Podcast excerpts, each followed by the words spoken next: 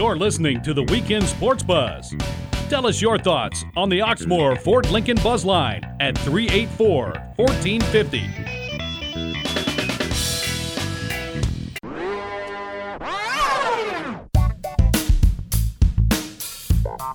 And welcome to the Weekend Sports Buzz with your host Kelly Patrick. I am Carlo Kellum. We are back, ready to talk some uh, college football, NFL, NBA, tennis, horse racing. So much going on in the world of sports. But uh, last yesterday, uh, I was up at it bright and early. Was able to cover the Louisville and FIU game, which wasn't much of a game. Seventy-two nothing. Louisville wins. Uh, they win pretty big as they should have. I think this helps them out in their BCS rankings. They needed to win big. They covered. Uh, I think them and Ohio State were trying to figure out who's going to put up the most points today, and I think Ohio State did win that battle, putting up uh, 76 points on Bethune Cookman. No, Florida A&M. I'm sorry, they they won against Florida A&M, so they put up 76. Louisville put up 72 last night, yesterday. But I was at that game, and it was like Louisville playing against um, PRP. You know, they were going against a high school team uh, out there at FIU, and you know what? it's funny. FIU they know all these guys from the University of Louisville. They all played together in high school. You know, they, these guys are all familiar with each other, and you know, FIU they they actually they want to come out there and play hard against these guys they used to play with, they grew up with. But you can tell that the talent level is just on a different level at the University of Louisville. You know, the speed factor. And I, I have to be quite honest with you. I'm not impressed at all with Louisville's play calling on offense. Okay. If it wasn't for the great players and DeVante Parker, Teddy Bridgewater, uh, they're just kind of four notches on every guy who's who's, who's defending them. They would suck in offense. I, I think they need to be more explosive, uh, be a little bit more create, creative in their in their play in their play calling. I'm just not impressed with the play calling at all. You know, I think this guy came from Nebraska, the current uh, offensive coordinator. Uh, Watson. Yeah, he came from Nebraska, but the, I'm not in, I'm not in, impressed with the play calling. Like I said, if it wasn't for the great talent running these simple plays, it would probably be a mediocre team. But they needed to put up a lot of points. They needed to win convincingly after struggling with UK in the first half and last week's uh, game. I think Louisville came out and um, they they put on a show. I was right there on the sidelines. Got some great shots. Had Teddy Bridgewater right in my face. It was even one instance where I'm taking pictures, and the guy almost ran me over because I didn't realize he was that close to me when I was uh, you know when I had my camera shooting away at him. But it was it was a lot of fun. It was enjoyable to watch. Tough to take a bunch away from it. They won 72 nothing. Teddy Bridgewater threw I guess you can say padded his touchdown numbers. Threw for four touchdowns, no interceptions. Only had 212 yards, 17 and 22. Um, so offensively, there were some big runs by the running backs. Uh, you know, Dominique Brown came through with a 77 yard run. Perry had Perry a 20, 26 yard run. I got that. I was right. That's the one that almost ran into me. He was right in front of me when I was uh, when he made that touchdown. Great run, by the way. Yeah, yeah. They, they, I mean, they just pretty much bullied these guys the whole day. But it, they they won big, and that's what they had to do. Now, if it was like thirty five to nothing, then you guys might want to be concerned. But it wasn't seventy two nothing. Louisville wins big. They won big. Um, defensively, I mean, you can't really complain. They got they showed that against bums, their depth even looks great because that's what it was yesterday against bums. They struggled, or I think they lost to Bethune Cookman. That's why you mentioned. Yeah, they lost to Bethune Cookman, who's horrible the week before, twenty-one to nothing. So yeah. FIU might yeah. be the worst team in all Division One football. Ron yeah. Turner is a very accomplished coach. They just don't have any talent. Uh, that was a very bad team yesterday. A couple things that I took away from it was on one punt return. What I'm concerned about with this team, this Louisville team, is their special teams. Now, I, am you call me a negative Nancy or whatever you want. They got an extra point blocked. One time, a punt two guys ran into each other. I don't know if I'm reading too much into that, but I wasn't impressed with the. I mean, obviously, Charles Gaines returned a, a kick for a touchdown. That's a mm-hmm. band aid. That makes it your your special teams look great. That was very highlight reel worthy and exciting. But I want our listeners to give me a call, Oxmoor Ford Lincoln Buzzline, 384 1450. Is there reason to be concerned about this Louisville special teams? Or am I looking too deeply into a game that wasn't competitive from the get go, and doesn't matter. Um, I, you know what? You're not the first person. I, I, heard a couple guys in the press box yesterday say the same thing. It was Louisville special special teams is iffy. So you're not the first, not the first person I heard say that. So it may uh, raise some reason for concern uh, moving forward. When they, well, I was going to say if they play tougher games, but they don't have any tougher games left on the calendar. they don't. so uh, you know, if they sweep through the the calendar, uh, the rest of the season like they should, will it be a concern in the big game if they make it to the big game? I thought Will Gardner looked pretty good, backup quarterback. You know, he's a big six foot five, pro style. He's got the pro look. He's got the strong arm. He was five for five. Kind of reminds me of Four- Ryan Mallett. Okay. Yeah, Yeah, bit. big guy. Big guy. Yeah. A cannon of an arm. Not very agile. Uh, to say Ryan Mallett. What's that? I said, yeah. That's Ryan. of I know. Mallett. Yeah, that sounds like Ryan Mallett. Um, but and I'm looking past this season now. But Will Gardner's obviously the heir apparent to Teddy Bridgewater. He doesn't have the legs that Teddy has, but he he appears to have the the ability to throw the ball, which is really what this offense is is predicated on. I mean, they throw the ball, they get it around, they they throw it up. They'll have another year of DeVante Parker next year. You got to think DeVante will be back for his next season. He's on the brink right now of breaking the all-time touchdown record. He is. Uh, set by Ibn Green, who currently holds it at 30, who I grew up with. Male Uh, product. Yeah, Ibn, Ibn grew up around the corner from me uh, in Shively. So I want the I want the title to stay home with you know the homegrown guy in Ibn Green. DeVante Uh, Parker is a, a na- Ballard yeah, well, Bruin. I mean the neighborhood guy. He's Okay. yeah, he's the neighborhood guy. So he currently hosts it at 30, and I got a I got a uh, uh, a side bet, a gentleman's bet. I think it's a, just a beer. It's a gentleman's bet okay. That he would not break it this year. Someone seems to think that he's going to break that record this year. How many is he behind? Uh, he's at 21 right now. He's at 21, and Yeah, Ibn so he needs is at nine, what? He's at 30, so he needs nine right now to t- uh, nine to tie, ten to break this this season. So he needs With 10 that schedule, touchdowns. man, I don't see a reason why he won't get two touchdowns a game the rest of the way. If they threw the ball to him enough, he could. You never know. Teddy does spread it around. Chris Redman would just throw it to Ibn Green every play. Uh-huh. I mean, not every play, but you know what I mean. He was his, yeah. He was his guy Yeah. from high school. I mean, they, they had chemistry, and that, that.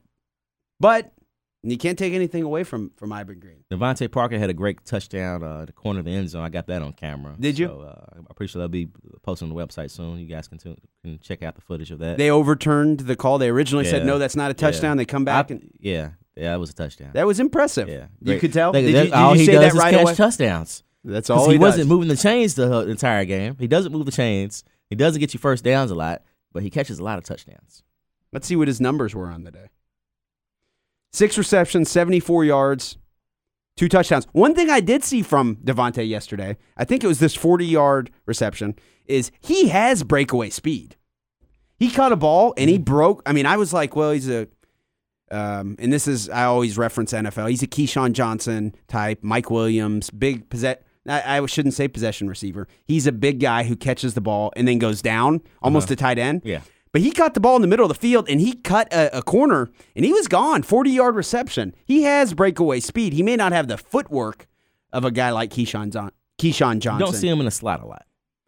You don't. Yeah. You see him being targeted in the end zone. That's really all he does. but but I was impressed that he apparently does have true breakaway speed. Yeah. So what's next for Louisville's uh, uh, road to glory uh, with this cupcake schedule that they have? Wh- wh- I mean, What's the, is there anything to look forward to? I Any they got a games? bye Any games look forward to coming up with Louisville? Any any game you're looking forward to particularly with Louisville? I'm looking forward to the next one. I mean, no. I don't know. I mean, do you mean is there any games that will challenge them? You They're know playing I- Rutgers in two weeks. I look forward to seeing Teddy Bridgewater win the. I actually am rooting for him to win the Heisman this year. okay. Uh, I think he fell behind last week with the game against Kentucky. This week's game, I think he probably needed a maybe five touchdowns to really be put up there. But I, I'm looking forward to him and his his race to the uh, the Heisman. I hope he brings the Heisman to Louisville. I really do. This is coming from a Kentucky fan. I, actually, they play Temple in a, at Temple in a couple weeks. This should be Um, another seventy uh, two nothing, seventy two to nothing game. We'll see. I mean, there's not going to be any tough ones. You, uh, Central Florida plays against South Carolina next week. If Central Florida could somehow knock them off, um, you know, there would be some actual ratings value to their schedule. Mhm. Probably won't happen. Uh, Clowney and Steve Spurrier got a pretty good team at South Carolina this year, and they're Yeah. not going to lose to Central Florida. Yeah, and Connecticut loses again, zero and three. So uh, It's a garbage that- schedule. that There's no way around yeah. it. It is I- a garbage schedule. I, I thought Connecticut going into the season would you know be a good matchup for Louisville, but the way it looks, they're they're done. uh, you know, Central Florida beat Penn State last week. if Central Florida can knock off South Carolina next Saturday, that is a legitimate team. They got to be ranked really high, right? Mhm. Didn't they play Louisville last year? No. Let's Tho- see. tho- I'm saying those Florida teams usually give Louisville a little trouble in the first half. You know, they always end they- up winning, but like I said, these guys are all familiar with each other and they know each other. So I think they it's kind of like a rivalry, internal rivalry, rivalry for them to go in and, and, and put on a good game. But like I said, Louisville, uh, the rest of the schedule is pretty, uh, pretty cupcake. But Indiana Mike is back on the on the uh, Oxmoor Ford Lincoln Buzz line. Indiana Mike, Good morning, gentlemen. Again, hey, I hate I hate to start. I'm open. I'm. gonna- I guess I'm going to open a can of worms this morning. I don't think Bridgewater's going to win Heisman Trophy. You Okay. don't think he's going to? No, who who is AJ McCarron? And and that's fine. I'm not. I'm not. I'm a Cards fan, Mike, and I'm not going to argue with you about that. I, I I don't think he'll win the the Heisman either. Do you think McCarron will win it or, or Manziel or someone else? No, I think the I think the kid in Florida State is going to win it. The quarterback from Florida, Florida State. The the the The- redshirt the freshman, freshman. uh, Winston. Uh, Yes. Jameis Winston. Okay. Yeah. I, I, I, I don't I'm- don't disagree with that. The ACC might be the second toughest conference out there this year in college football. And the the redshirt freshman Jameis Winston has looked very sharp. What what what about nobody's talking about the kid from uh, Michigan, The number Don't get me ninety wrong, eight. gentlemen. Devin Gardner? Yeah. Don't, yeah, gentlemen. Don't get me wrong. I mean, if, if Louisville if Louisville had a strong schedule, then Teddy and uh, he'd be Heisman Heisman candidate because it, Louisville got a cupcake schedule this year in foot, football. You know, they're on the table. You know, but they run against Ohio State, they're gonna get in trouble. The Ohio State. Yeah, Yeah, that, that'll be that'll be an interesting game if if they, if if they're able to both meet uh, on the road to glory. A very interesting game. And, and, and I'm correct. Quick me if I'm wrong. Does Notre Dame come to Louisville next year? Oh yeah. Oh no, they go to South Bend next year. Is that right? I Yeah. thought they come. To, I thought they come here. No, it's in South Bend. Is that right, Kelly? I believe Um, it's in South Bend. It's it's in two thousand.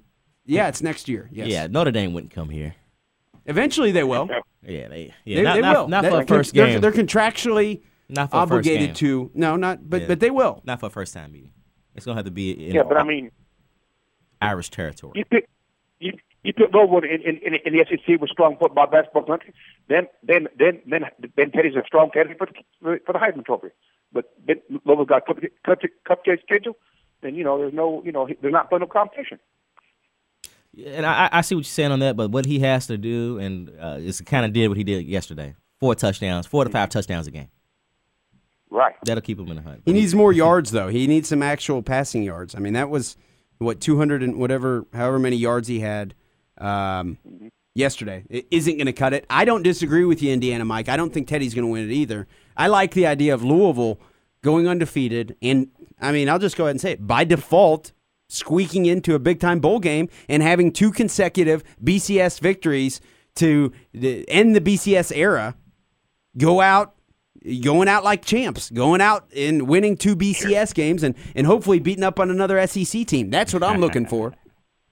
Sure, no question. But but uh, you know next year they have their, their next year Louisville have a say how strong they are in football when they go when the ACC.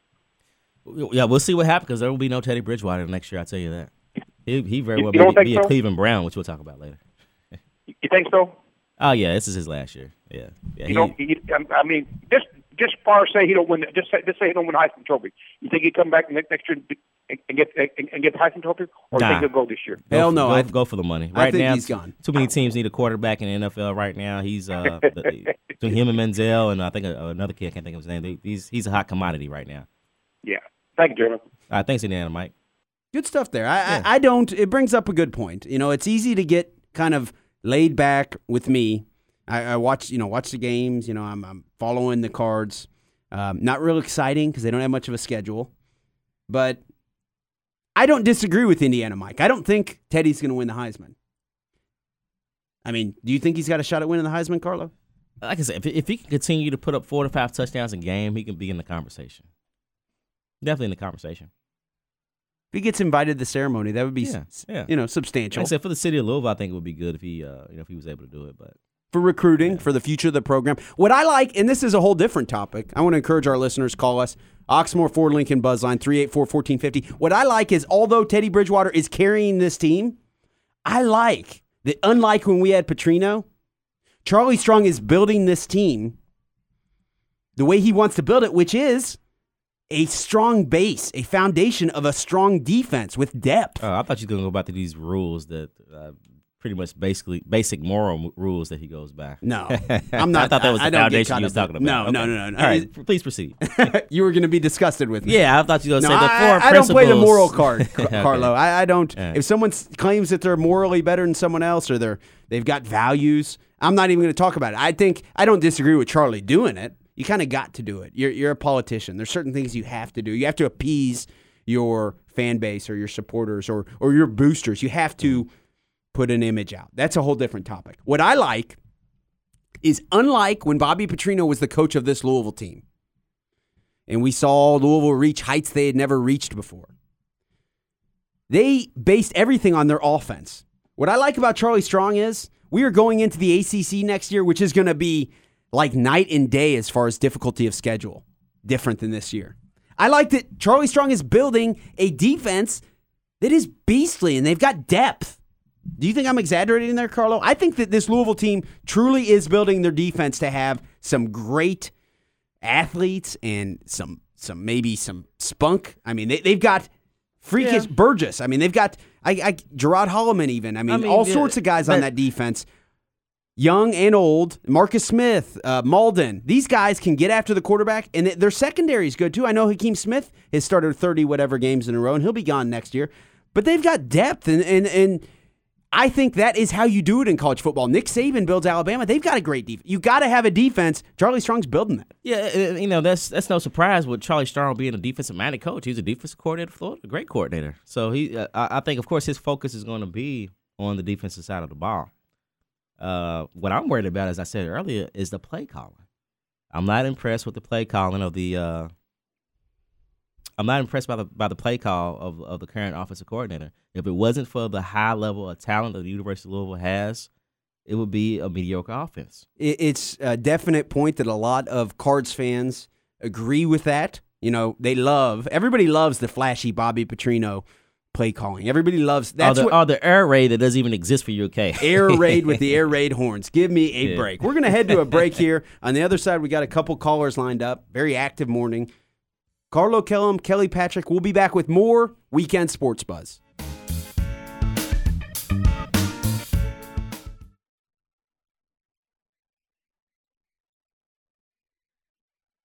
You're listening to the Weekend Sports Buzz.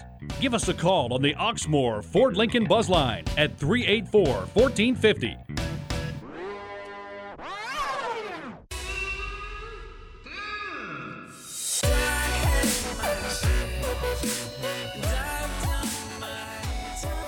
And welcome back to the Weekend Sports Buzz with their host Kelly Patrick. I am Carlo Carlo Kellum. We're going to the Oxmoor Ford Lincoln Buzz line. We have the professor on the line. Professor, what's on your mind today? School us. Hey, what's up, guys? Hey, how's it going? Uh, I believe this is my first time calling. Uh, just want to let you know, guys, know you got a good show going on. All right, uh, appreciate it. I, uh, I want to know who's ahead of uh, U of L in the top. I guess what top seven, or or, or is U of L even in the top seven? Are they like number six or seven? I think. AP top 25. Louisville's number seven. LSU's number six. Number five is Stanford. Ohio State is four. Clemson is three. Oregon is number two. And of course, the almighty Alabama is number one. What, what about Stanford? What are they ranked? Stanford is ranked fifth. Fifth. Okay, that means that Oregon plays Stanford in three weeks. So Okay. one of those teams are gonna, Knock I each guess, other come off. down on the post. Yep. And let me see. Actually, these uh these couple uh games that were going on yesterday, that kind of helped the Big East. Rutgers went in and uh what's the name? I Almost pulled it out last night. Uh, once it uh not Michigan. Uh, the team that played Michigan. Who was it? UConn. Yeah, UConn. Uh huh. Yeah, that kind of helped out the Big East a little bit.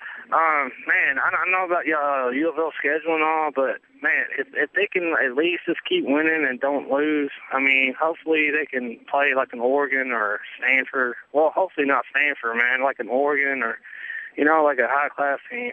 And um, I just want to let you guys know. uh what what do y'all guys feel about Michael Vick and maybe making the playoffs and the Eagles? And I'll hang up. Thanks. All right, thanks. Uh, thanks to the professor.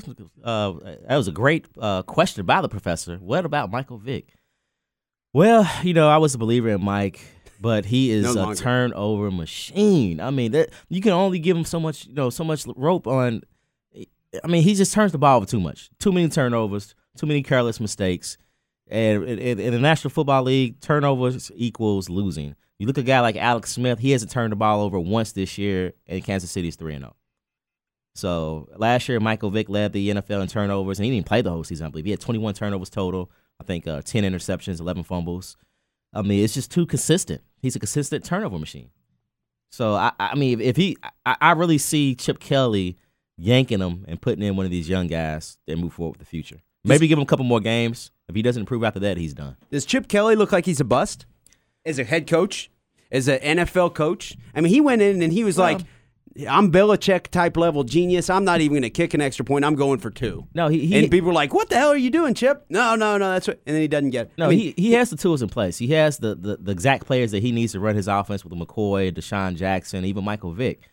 Uh, even against the loss against San Diego, they put up over 30 points. They put up a lot of points that game. They scored the ball, you know, lo- lo- losing on the last second field goal. But turnovers is what's killing them. That's what's making them lose games right now is not being careful and being careless with the football. And Michael Vick is a majority of that problem. So the only way to fix that situation is to replace the quarterback. you can win games, in my opinion, and this goes back to a, a debate that I've had with many people that we don't have to get into today. But I think you can win games with your quarterback throwing a lot of interceptions. He just has to throw a lot of touchdowns too. he said, I don't know about that. A lot of interceptions. Yes.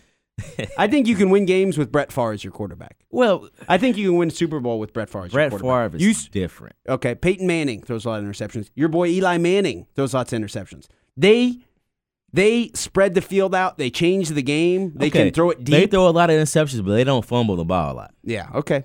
That's fair. So when you throwing throwing picks and fumbling the football, that that pretty much doubles your turnover. rate. That's fair. If you don't have the spread the field type deep accuracy that Eli has, which is, I think Joe Flacco has it a little bit, and I think Teddy Bridgewater will have it.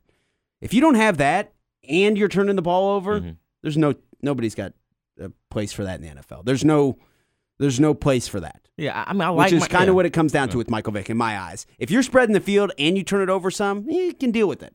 You got, uh, you know, maybe DeSean Jackson or the other speedy uh, receiver they got spreading the field, changing the game. But what Michael Vick's doing is is just unacceptable and, and not NFL starter material. Yeah, and if, and if it doesn't pan out this year, I think he'll find a team. I think he'll be, you know, maybe like Randall Cobb, Randall Cunningham for his last few, few years in the NFL. Oh, he's a he'll great find backup. somebody to pick him up. A great and he may get another opportunity somewhere if someone gets hurt. But I mean, this is, I mean, it's sink or swim. I mean, he's he has to show something in this next game, and it's not. They have a tough game coming up. Also, I mean, it's not a. I got to pull up who they're going against, but it is a tough game that they have coming up next uh, Sunday. You know, they're not playing today because they played on Thursday night. But it, it, Michael Vick's the Michael Vick experience is wearing off. You put him on a team like I don't know what's a dominant um, defense, the Niners or the Seahawks. I know neither of those teams need quarterbacks, but I'm just using them as Yeah. examples as maybe the best defenses in the NFL. If you put Michael Vick on a team like that, You can he? still, get, you still got to protect the football. Yeah, that's true.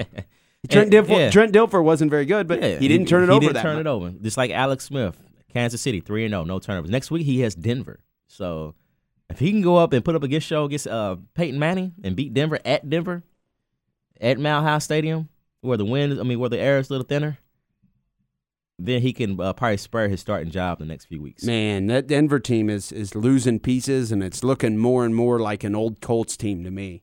They lost their starting left tackle due to injury for the rest of the season. Where's Von Miller? Is Von Miller back? Von Miller is out, but uh, Roger they don't Goodell, have Roger Elvis Goodell's- Yeah, Roger Goodell's trying to throw in another two games. Really? yeah, he's trying to get it for eight. So right now they're going back and forth with that scenario. So you know, it, you know, you know, we do have an interview coming up here uh, shortly, and it's something a little odd that uh, you know people aren't used to hearing about, but it, it goes on. I think it's interesting. So we'll leave that as a surprise at uh at uh, 15 minutes before the hour. Good stuff. You know, my Bengals play today at one o'clock. Um, and it's football related, by the way. Oh, okay, football related. Football related, yeah. Bengals play the Packers today, both one and one. Um, You know- you got to say a key game for both squads. Yeah, Stephen A. Smith was really dogging Andy Dalton this past week Really? on our first take. I'm okay with that. and I like Andy Dalton. I like Andy Dalton. He said he's the weak link on the team. I, that's. I mean, he may he may be. You think so? Yeah. What, what what kind of player do you think Andy Dalton is? I I'm a him. lifelong Bengals fan. I like him. I think he's the I best like him. I think he's better than Carson Palmer. I think he's better. Than, Oh, okay. yeah. I think he's better than Carson Palmer. I don't think he has the deep ball, the, the type of deep ball, spread the field, arm strength and accuracy that a Eli Manning, that a Joe But- Flacco, that a Cars, a prime Carson Palmer had. He doesn't have to. He has he has a Green and a Gresham. I mean, he he, he has great playmakers who can catch the just go up and catch the ball. And he's got the Eifert, Just like the- wide the tight receivers say, just throw it up there and I'll get it. That's all he needs to do. But- But, but receivers of that caliber. Yeah.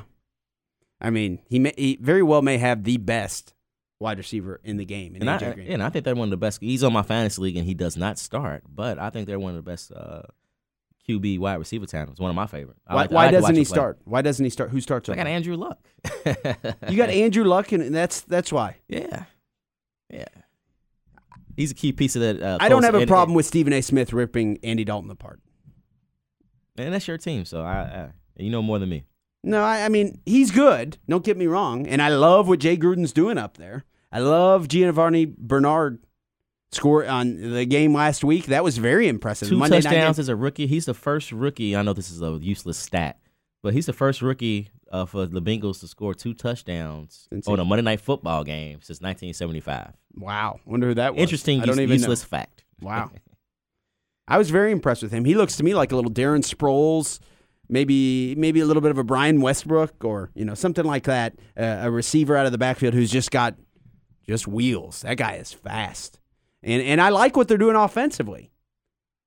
I don't know if Andy Dalton is that elite level. I don't even know if he's a Matt Stafford. I think Matt Stafford's got the deep ball arm that Andy Dalton has. I'm a big believer in Eli Manning may suck and it, people may be down on him. He spreads the field. He throws the ball deep. You got to respect that. That changes your defense. Your safety has to line up in a different spot. That changes everything. But th- this Dalton is, doesn't have that. this is the, the well, he's going to prove it this year because this is the, his best chance of getting Cincinnati to win the division. Mm-hmm. With Pittsburgh being down, Baltimore's defense is terrible. Uh, who else we have in the division? And uh, Cleveland. I mean, that's that's just a, a laugh right there. So there's no even reason to go into conversation about Cleveland. But on the line, Oxmoor Ford Lincoln Buzz line, we've got Carolina Steve. Well, gentlemen, it looks like uh, Louisville's going through their high school schedule now. uh, I'm, I'm serious. I mean, I hate to say it, but uh, Dabo Swinney had South Carolina State, and he put Tajh Boyd on the bench who didn't even play him in the second half. They did. Why Louisville did- did play Teddy pretty late in the game yesterday. A lot of people were expecting him to only maybe play one series in the, uh, you know, in the second half, stuff like that. They left him in for a while. They wanted him Yeah, to was- get his I numbers. surprised by that. Yeah.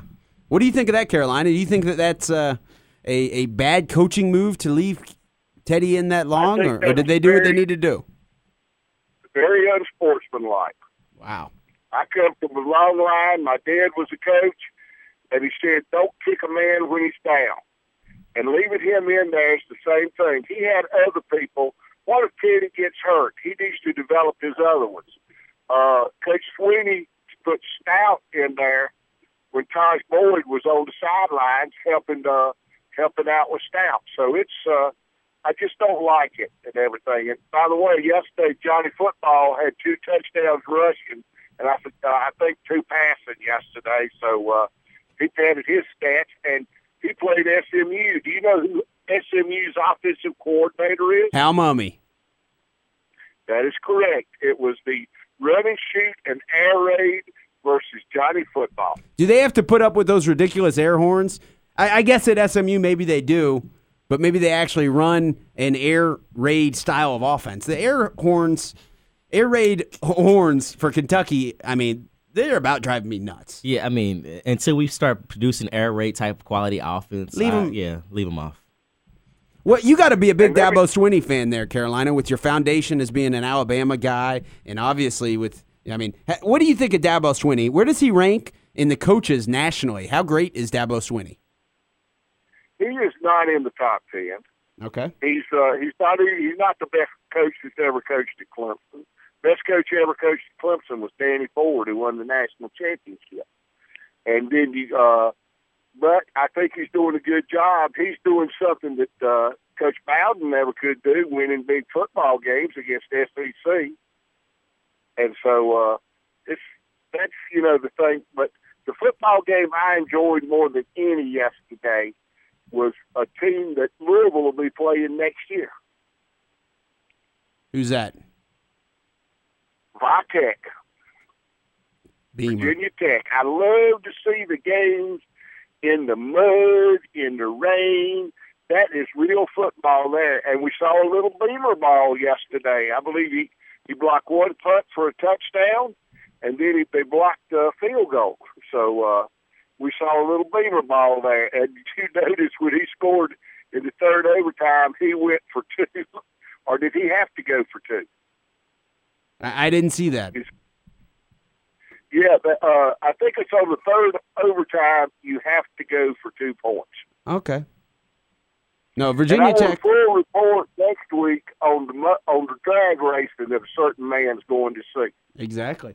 Carlos going today, aren't you? Yeah, I'll be out at uh the drag racing today, Ohio Valley Speedway. My first time going out. I'll get a lot of pictures. Hey man, I'm worn out. It's been a long weekend. Eventful weekend. This is my last event of the weekend. Uh, the end ended, but I'm excited about it. Hard, hardest racing. working man in sports journalism, Carlo Kellum. Hey man, like Vito Corleone said, this is the life I chose. I'll make no apologies for it.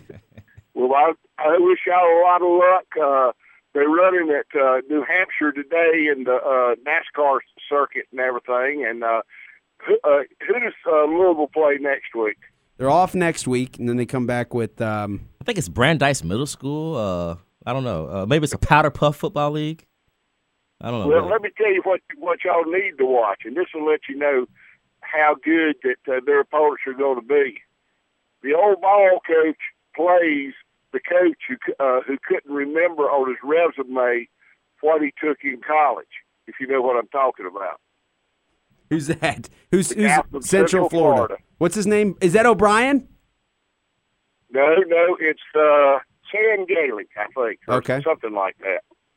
He, uh, but he, they're going to play uh, U, uh, the, the Gamecocks next week, so you'll get a kind of a view of what the, uh, Louisville will be playing against and everything. And the one thing that worries me about Louisville, they can go blow through all their opponents and not have a close game and everything, and get into the bowl game. And these teams that have been grinding, mudding it out with tough games, they will have an advantage over Louisville in that. They could So, have an uh, advantage. I'm holding out for my theory, Carolina, is that Louisville will be healthy. They'll have their starters healthy. These other, they'll go and they'll play against an SEC team or, or an AC, ACC team who has a lot of injuries, and Louisville will just pounce on them and destroy them. That's my theory, Carolina. What do you think of it? I don't think so. I think the ACC they have the depth and they have everything. I see some good teams. I watched uh, Georgia Tech and uh, Carolina yesterday was a good game. Maryland uh, won, and I was very happy to see Rutgers come back and beat uh, uh, oh, Arkansas in that one. So it's going to be a pretty good football game wherever, uh, whatever you know you go to and everything. And uh, y'all have a good weekend. And next week, I believe Muschamp brings the uh, Gators to, uh, to Catville. So it's going to going to be. Think, wouldn't it be something if Kentucky upset them and Charlie Strong went to Florida next year? Y'all have a good day. Thanks a lot, Carolina. Great call there. We're going to head to a break. We'll be back with Brian the Insider with more Weekend Sports Buzz.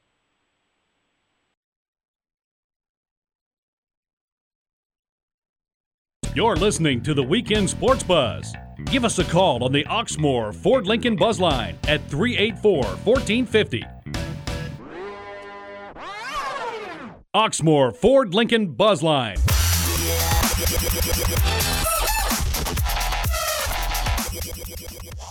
And welcome back to the Weekend Sports Buzz with your host, Kelly Patrick. I am Carlo Kellum. Little horse racing news going on on the on the line. We have Brian the Insider. Brian, how's it going? Big day in uh, horse racing yesterday. Yeah. Good morning, fellas. How you doing? Love the show. Thank you very much, Brian. What what has you buzzing for our 1450 The Sports Buzz listeners this weekend? Well, I want to talk a little horse racing as I always do, but I can't help but uh, jump back in on a conversation I just heard, and I've heard it a few times this week. Uh, Carolina Steve brought it up again, and that is this. Uh, I guess it's a hope and a prayer that a lot of fans. Uh, I first heard it from a couple Kentucky fans, and now I hear it, I guess, from an ACC fan that somehow Kentucky's going to beat Florida, and then Florida's going to hire Charlie Strong, and Charlie's just going to jump all over Florida, even though he's pa- they passed him over for head coach. They never even interviewed him, and uh, that's the savior to get Louisville back into the Ron Cooper era. I think it's wishful thinking, guys. Uh, Charlie is a loyal guy. He got his start here from Louisville. They've upped the ante. He's not going anywhere, and if by chance he did, because it's America and you can go wherever you want, Louisville will be that much better for him, and it'll give an opportunity for a Ron Dugans or uh, some kind of new uh, coach to step up. But Charlie's not going anywhere, guys. Worry about your own program. Let's talk about horse racing. uh, I've been out to Churchill Downs the last couple days, and uh, a little disappointed with the small fields. It's been quality racing, but uh, did the did the did the double yesterday. Went watched. Uh, I guess Florida bound Charlie Strong lead the the Louisville program and just pounded a really weak uh, Florida. I mean, the punter was the worst punter I've ever seen live, and that's including any high school or junior high games I went to. They had a guy come out at halftime for a punt, pass, and kick deal that did a nice job, and he punted the ball about 30 yards longer. I, I was kind of expecting to see him suit up for Florida International in the second half, but uh, pretty poor. Uh, amazing how quick that program fell down. And, and one last one on football before I get the the lowly OU Bobcats that everybody wanted to kick kick by is now three and one after uh, three real nice wins after they got thumped by uh, Louisville. So maybe uh, maybe some of these teams Louisville's pounding, with the exception of Florida International, are better than they look, and Louisville's just that powerful. But uh, I wanted to also talk about what's happened in the three year divi- three year old division in horse racing. Will take charge uh, who ran in all three Triple Crown races and didn't hit the board in any of them, has really come on strong and uh, won the Travers, as I reported on the program a couple weeks back. But yesterday, in very impressive fashion, took the Pennsylvania, the $1 million Pennsylvania Derby. Uh, and now he's shaping up as maybe one of the best horses running. Uh, so he's, uh, I think they're going to just train him up to the Breeders' Cup Classic. So uh, uh, the very classy will take charge out of the great take charge lady, grade one winner, multiple grade one winner at Churchill Down, take charge lady. Uh, he is really starting to look like uh, D. Wayne Lukas may hit pay dirt again in the Breeders' Cup Classic. But I'd be remiss if I didn't mean bring up the, the horse that is really setting himself apart, and that's Wise Dan. Another impressive win last Sunday up at Woodbine, and he is really looking like a horse for the ages. He just keeps crushing the fields he's in. He keeps setting course records. Uh, I'm hoping he runs uh, in the Fayette at uh, opening weekend at Keeneland next month, or he may just go right into the Breeders' Cup. Uh, but he's a reigning horse of the year, and he looks like he's done better with age. And he's if for anybody that uh, loves horse racing, you've got to check out what Wise Dan's doing. Very, very impressive, guys. Well, I, I, I know uh, will take charge has been referred to by pundits as the one as the racehorse who will make one powerful run. So I'm, I'm yeah. looking forward to seeing this horse uh, in the future. And, and uh, is he a triple crown uh, runner? Is he a triple crown threat or what? I mean, does he? Well, have... no, the triple crown's over. He he he did his damnedest. He ran in all three triple crown oh, run races. Okay. After the uh, last race that he just. And here's what happens, guys, with three year olds.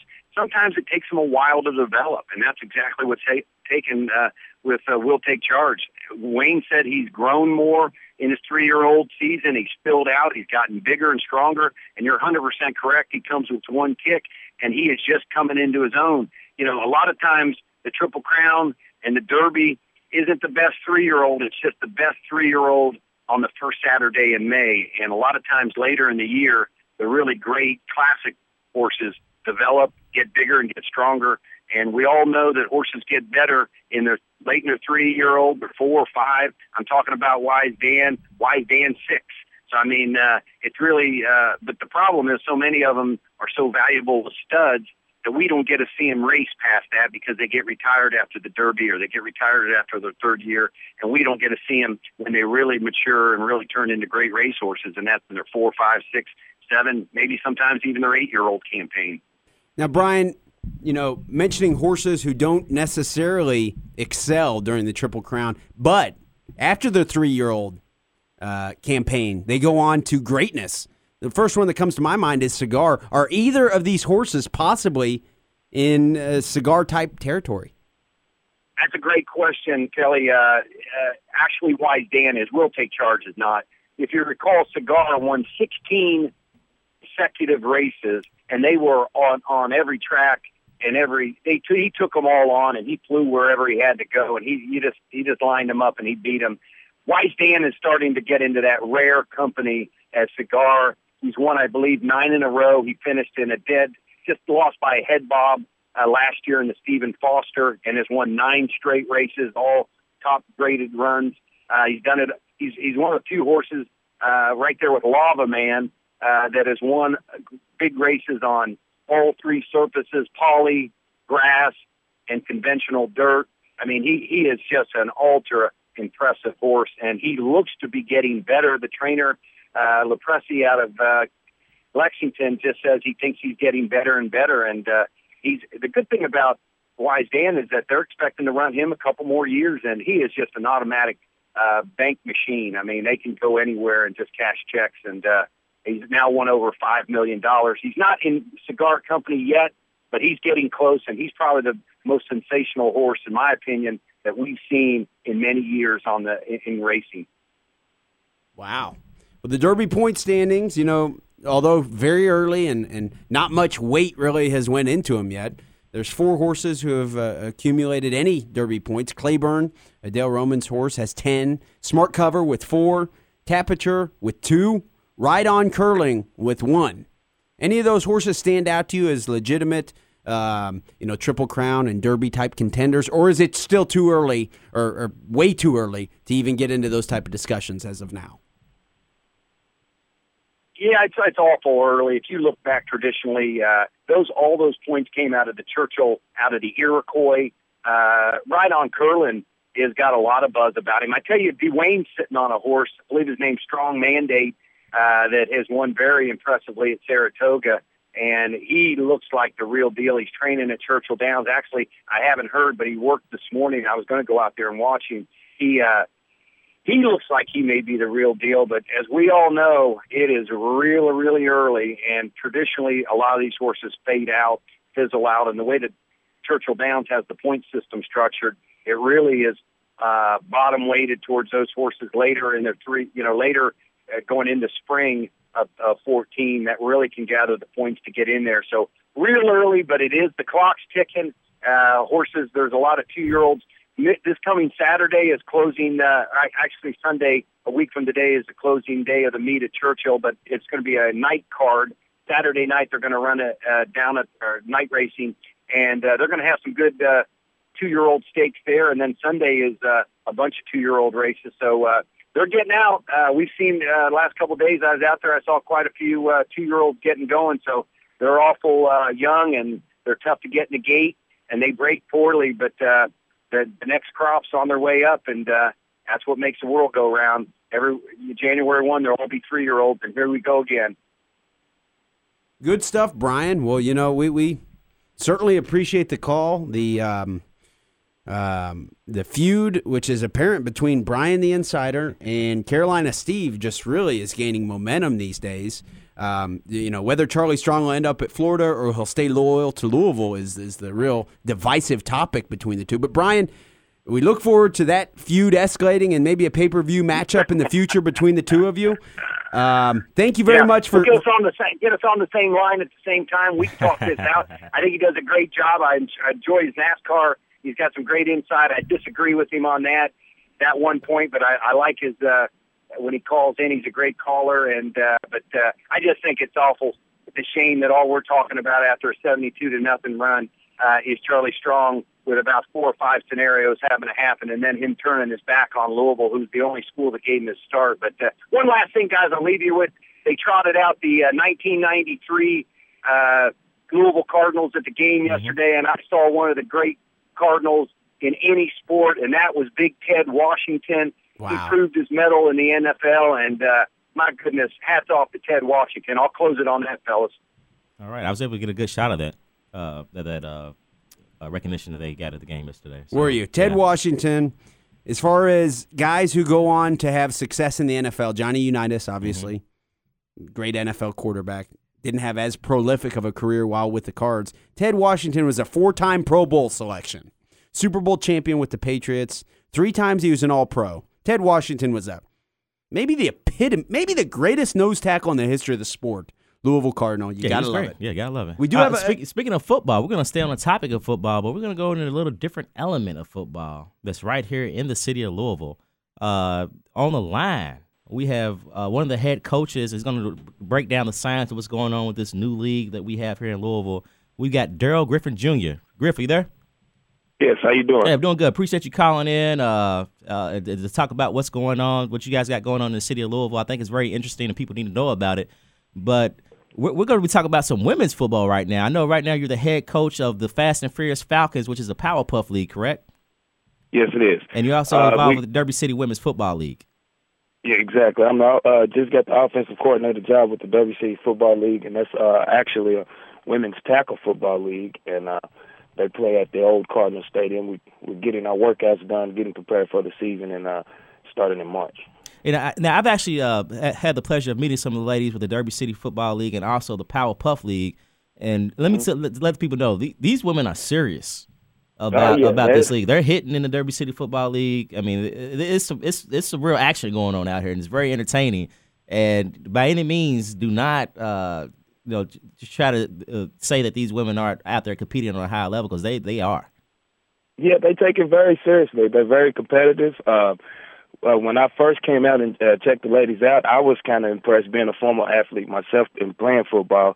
And uh, they got the gear on, man. They're they're hard nosed. They're out there hitting hard, and and you know they they're trying to play good sports and, and, and good football, not to compare to the men, but you know make a name for themselves. Now the the Derby City League I know it's been in existence for a couple of years now. Is that correct? Yes, it has. Uh, actually, um, the first women's team I want to say was the Kentucky Carmel, and uh, then they tr- uh, crossed over to the Derby City Dynamite. Um, you know, they play regional games. We play in Cleveland, Cincinnati, Toledo, Memphis. You know, surrounding cities. We got an eight game uh, eight game schedule. And uh, like I said, man, it's very, very competitive. Uh, most of the uh, girls that's playing have been playing for a while. Uh, we're still looking for new talent. We have a tryout coming up uh, next next Saturday at Seneca Park. And um, you know, if ladies is listening and you, you think you got what it takes to play tackle football, come on out. Uh, And once again, we got Daryl Griffith Jr. on the line. We're talking about the Derby City uh, Women's Football League and also the it's Powerpuff, not Powder Puff, right? Powerpuff. Yeah, it's Powder Puff. Powder Puff, um, okay. The league that we're in is called LOTG, which stands for Ladies of the Gridiron. And uh, that that's been going on for four years. It's very competitive. Uh, we play at Thurman Hutchinson Park, right across from Cox Park, and you know we got the games today. They start from three to six, and you should just come on out and check it out. It, and, and the best thing about it, it's a growing sport, and it's and it's for women. Um, we really don't have too many uh, sports that's competitive in, in Kentucky that is for women, and it's good exercise. The girls take it very seriously, and um, this week will be uh, the ending of the regular season, going into the playoffs next week. Now I, I, I've uh, met uh, Erica Hurt, one of the players, and she, like I said, she's very competitive. Let me tell you, I, I couldn't get out. Kelly, I know you couldn't get out on the field to compete with these women. They were running circles around you, man. like I said, they, they take it very seriously. How can someone? Uh, what's the website? How can they uh, find out more information about the leagues, and if, especially if they want to get involved? Oh yeah, it's uh, the the the website to the uh, league is called Ladies of the Gridiron, and you just spell that out. Um, it's L O T G. You can go on there, you can check it out. We got full stats. We got uh, a nice gallery of pictures and videos you can upload from YouTube uh, week by week, and you can just check it out for yourself. We got a lot of a lot of ladies that's playing in the Powder Puff League as former athletes in uh, different genres of sports. You got uh, former basketball players, uh, Asia Mathis, who was a state champion for Iroquois High School. She's out there playing, and uh, we got a lot of great talent, man. And the age frame is from 21 to 40, and they're out there very competitive. And don't don't think that the 40 year olds is taking it easy on the on the younger girls because they're they're the most competitive, and they've been around for a while. They have a team called CCC, and you know it's it's it's it's very entertaining. Uh, we got a good fan base. A lot of people come out. Uh, my father comes out. Rajon Rondo was out there before he went back to camp. D- Derek Anderson. So we got a lot of inner city uh, celebrity support. Like I said, it's a growing sport. You can go to the website. It's called ladiesofthegridiron.com. Uh, we're an 18 league. We're looking to expand to 14 teams next year. And like I said, today we play at, at uh, Thurman Hutchinson Park, right off River Road, across from uh, Cox Park. First game starts at three in the primetime game, which will be featuring uh, my team, which is the number one ranked team in the league right now, is five one, and we play my old team that I coached last year, which is called Glam Squad. Uh, it's a good look. Just come on out and support us, man. So that's going to be a, a, a, bit of a rivalry game right there. Your old yeah, team, it, your, it your new is. team, Uh, so they're going to come and bring it. Yeah, they definitely coming to bring it. Uh, it's a former male high school uh, standout, Chris Porter.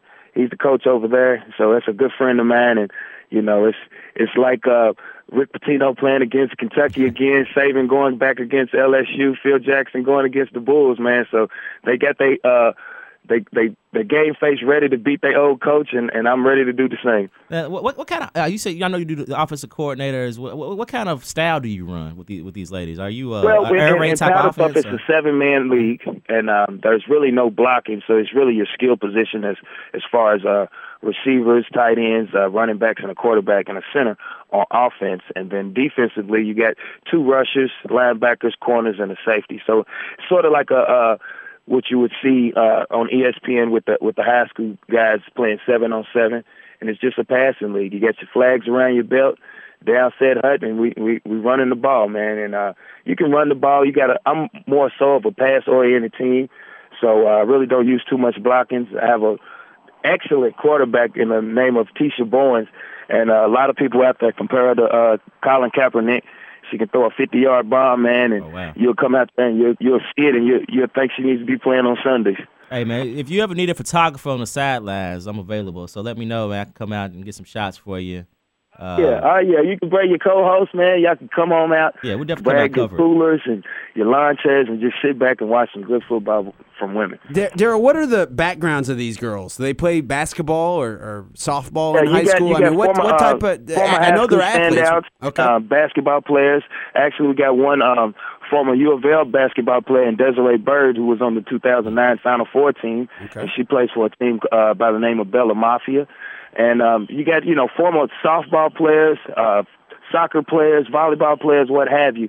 They're just athletic, man, and it, and it's and it's a rising sport coming to the Louisville area. And you know, if you if you got that edge and that fight to get back out out there and be competitive, this is a good league to be in. Um, it's different because it's foot football for women, more so for men. You know, men started out at, at little league and moved on up to the to the high school ranks and so on and so on. So with the women, you just have to be patient and take your time. They're willing to learn, and you just got to give them that extra eff- effort as a coach and show them that you're trying to t- teach them the game and, and let them grow from there. Well, uh, Daryl, this is something. What separates our show from the rest of the shows is that we're going to cover women's football. So this will be something that we're going to be touching on throughout you all season. But I've got one more question for you, Yes. and I know it's a question you probably been getting asked all your life. Mhm. So I just want you to sum it up in one word. Okay. What is it like growing up being the son of one of the maybe the greatest athlete to ever come out of the, of the state of Kentucky, in city of Louisville? I mean, it's a blessing and it's a privilege. Um, at the same time, you know, it's it, it's it's it has its advantages and it has its disadvantages. You know, me coming out of Ballard High School playing football, um, I went to Ballard just for the simple fact to play basketball and football. Um, at the time that I was there, Scott, Scotty Davenport was the head coach. At, I mean, on the basketball team. So, with that being said, you know, you have your pressures, you have your pros and your cons. So, I I, I kind of the other route and, and play football just so I wouldn't have that much pressure on me as playing basketball to fill in his shoes. Uh, my brother Jermaine Brown, who was a Mr. Basketball uh, winner from uh, Fairdale on the 90-91 team. He kind of conquered that playing basketball, so I just took the other approach and played football and ended up having a scholarship at the University of Louisville and playing a couple years in arena football with the Louisville Fire. So, you know, Okay. with my dad, those is big shoes to fill with, you know, with his uh celebrity status and and I'm just proud to be um the namesake of him, man. And you, uh, once again, you're definitely leaving your own mark here in the city of Louisville with the uh, with the football leagues. Looking forward to uh, covering some of the games. I appreciate you coming on. We'll have you back on right. again soon to, to, to recap the season and what's coming next for the Derby City Women's Football League. I appreciate it. And once again, if you're trying to get in contact with anybody from the Tackle League, which is uh, the Derby City Dynamite, you can go to the website, and that's derbycitydynamitefootball.com. Or if you're just trying to get involved in the Powder Puff League and get you some exercise, you can go to LOTG, which stands for Ladies of the Gridiron, and that website is ladiesofthegridiron.com. All right, there we go. There we go, everybody. Daryl Griffiths Jr. talking some women's football.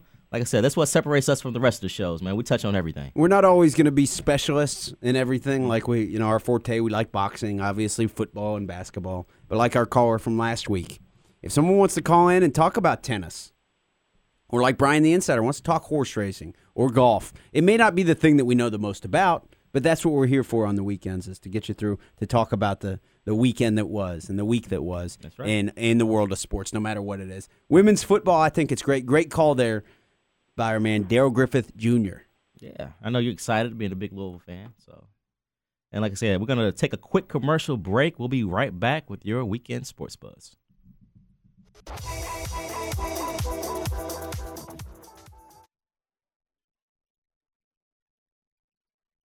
This is the Weekend Sports Buzz. Give us a call on the Oxmoor Ford Lincoln Buzz Line at 384 1450.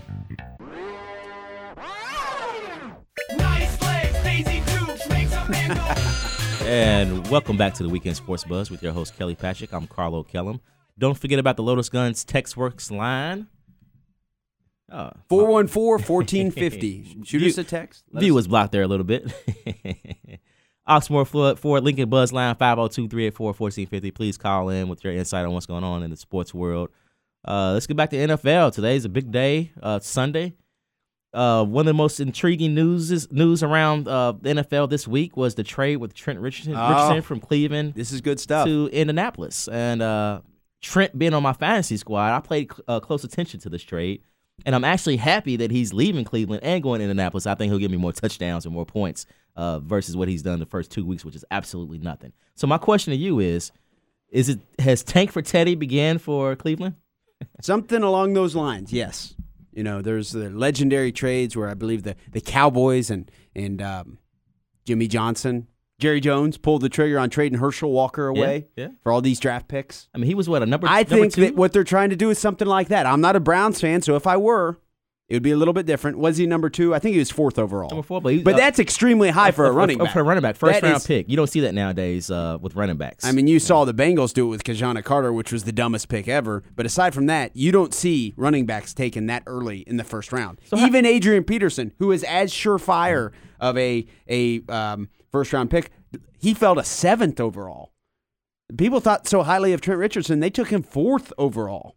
Yeah, I mean, Mike, the- Mike Holmgren, but they, he believed in him, and he actually uh, criticized this trade uh, that was made earlier this week. Uh, of course, he would because he he drafted Trent Richardson, so that's expected of him. But uh, I mean, Cleveland traded a building block for pieces of a block. Yeah. So what is that? What message does that send to your team in the locker room? You give away your best player for, for it- it's obviously saying you don't want to win now. Yeah, they're they're not saying that. They say they still think that they're a um a a playoff caliber team, but you know the the I think the highest paid player on the team now is um left tackle Joe Thomas. And he came out and made a statement which I agree with completely that it's a classic case of different general managers, different management coming in and they you know like Rex Ryan in New York. They want their guys. Rex Ryan's going to be fired. He's a dead man walking. Everybody knows that. When you come in, you want your guys. You, and I don't blame them. You you want to be held accountable to your um, you don't want to get fired 5 years from now and go, "Man, well, I didn't draft that guy. I didn't want him." Philosophically, the general managers of the or the general manager of the Browns, his name's slipping me right now. I don't disagree with his theory or his thought process, which I am assuming is his thought process. Is you can get a guy like Arian Foster who wasn't even drafted. Wasn't even drafted. Yeah. You get a guy who runs in there and is big and strong. You know, there's the list goes on and on about guys like that. You need to build the offensive line. You need to build a defense. Quarterback. Quarter. You need a quarterback. You can't have an old man, Brandon Weeden, who's 37 years old and only in his second year in the NFL. You don't need. I mean, they need. They know what they need, and they're going out and they're taking drastic measures to do that. I don't have a problem with the trade But- from the Browns' perspective. If I were a Browns fan, maybe I'd feel a little differently, but I like it. It's aggressive. Well, it's, speaking- it, it's newsworthy. And this is something they've done before. They've traded away people for built for pieces of a building block. But I'm glad you brought up the fans. Do we have any David Letterman music? Probably not. Uh, but I have my top five reasons why Cleveland fans are the saddest fans of all time. Top five. Number five, Michael Jordan's jumper. They've never recovered from that until LBJ. Craig Ehlo, Number four, the Browns become the Ravens and win two titles in Baltimore. Art Modell, the ghost of Art Modell. Number three, LeBron takes his talent to South Beach and wins two championships. Yes. Number two, the Indians are just freaking terrible. the number one reason why they're the saddest fans of all times, Nice, Adam. they trade Trent Richardson to Indianapolis while the AFC North is down. This is probably the worst year for the AFC North, and they get rid of their best player when they finally have a chance to compete. Fair, fair point. Do you think they were going to compete this year?